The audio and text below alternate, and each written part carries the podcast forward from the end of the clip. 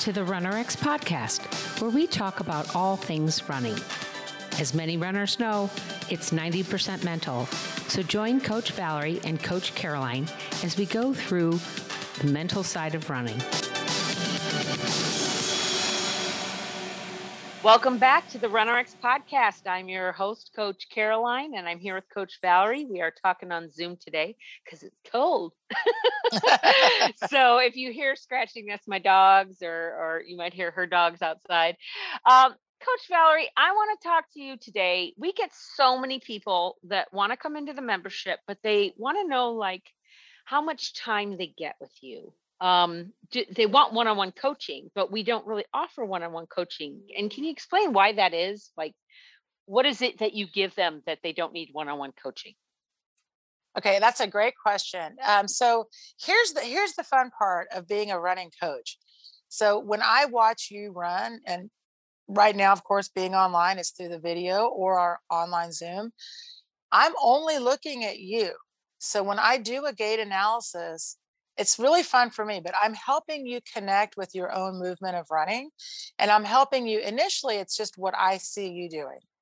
Right. And so no one's ever probably really watched you run. And so what's going to change your running is really the consistency of the practice. And I, when I very first started uh, coaching people, we did group clinics and what I really noticed with people is as soon as we would get the camera out, they'd get first a little bit shy, you know, like I've never yeah. been filmed before. Uh, this is really awkward. I'm not sure I want all this attention.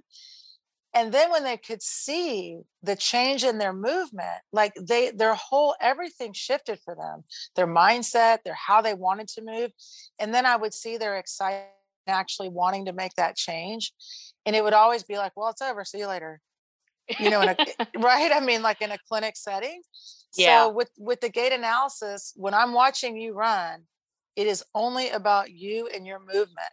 However, the practice you're going to do, honestly, is the same practice that all of us need to do. That's the challenge. Yeah. Now you've told me a story before, and I think this was uh, back when um, you were you were independent before we'd really gotten to know each other. And there was uh, a woman, if I recall, she was like, "I don't heel strike. I don't know why my shins are hurting me. I don't mm-hmm. know what this issue is." And you took the video of her running, and then you showed her frame by frame how her heel was impacting with the ground. And she was like, I'll be darned, right? She was like yeah. totally shocked. So there's some of that too, right? We don't, we well, really think we got it. We yeah. really think we know what we're, we're bending our knees, Valerie. I'm yeah, I know. I'm pulling. You told me to pull. I'm doing what you say. I yes, I get that a lot. Here's what's really cool is that when someone does come in the membership and they've either been watching the videos or gone through the reboot, I can see it. Like I can really see the effort you've put in your practice.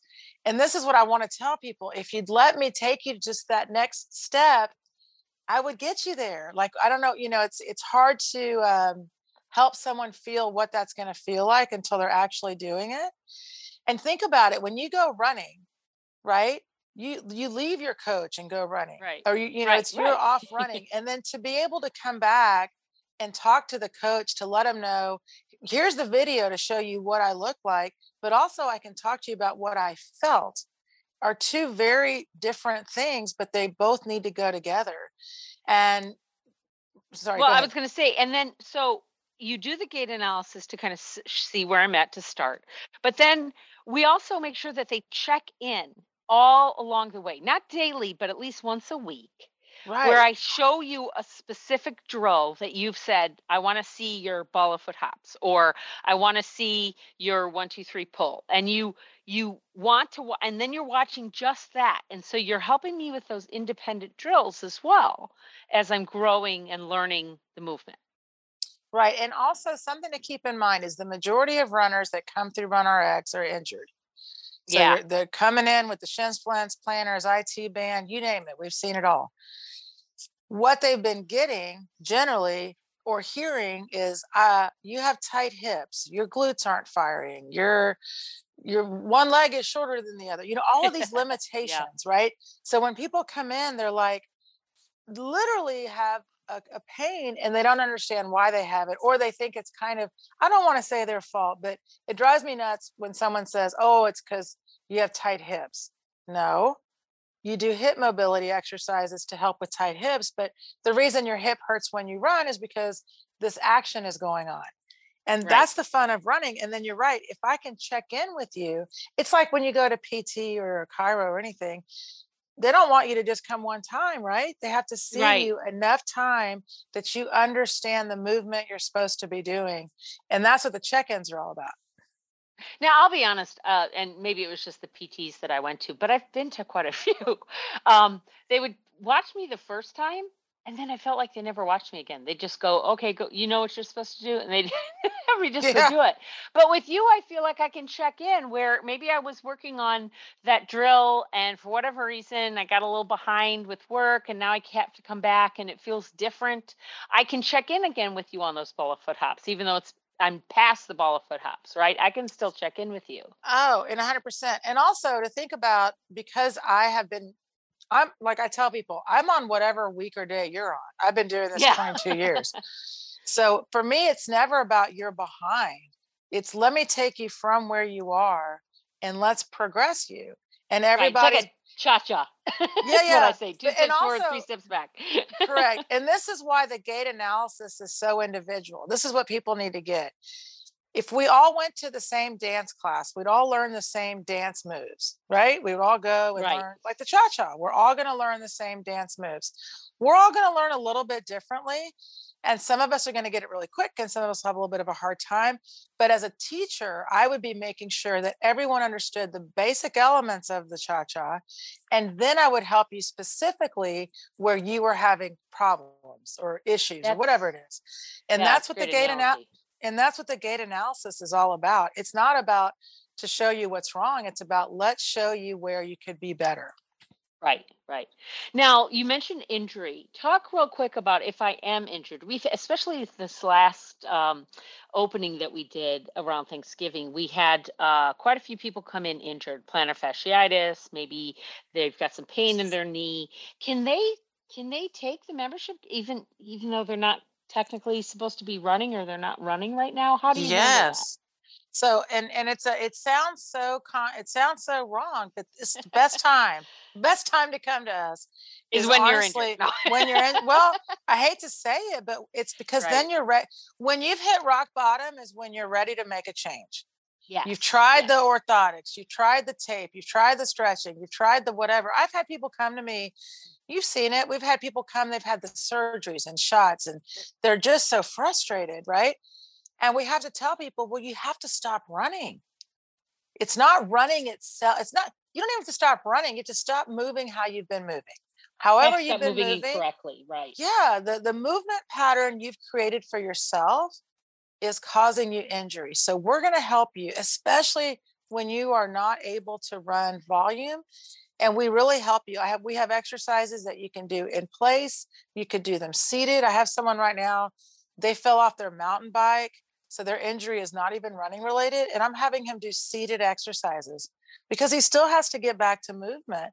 So guys, right. I'm telling you, it's if you're willing like I think Caroline said this really well. If you're willing to put the work in, we have the work for you to do. Remember, like I said, there's no catching up. So as you start to progress and you're able to run, we'll just be running for that next step. And, and just to wrap it up, just to make sure that they understand that this idea of I'm injured, so I shouldn't move.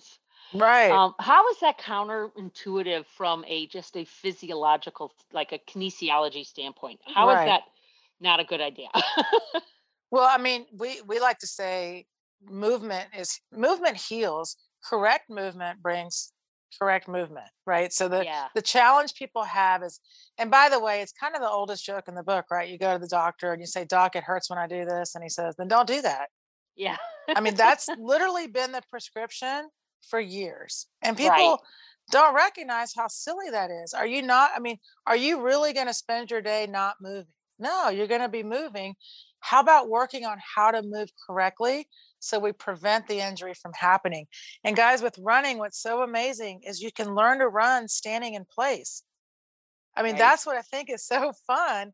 And then when you go take it outside, when you're ready to take that distance, you'll be ready to take that distance. Yeah.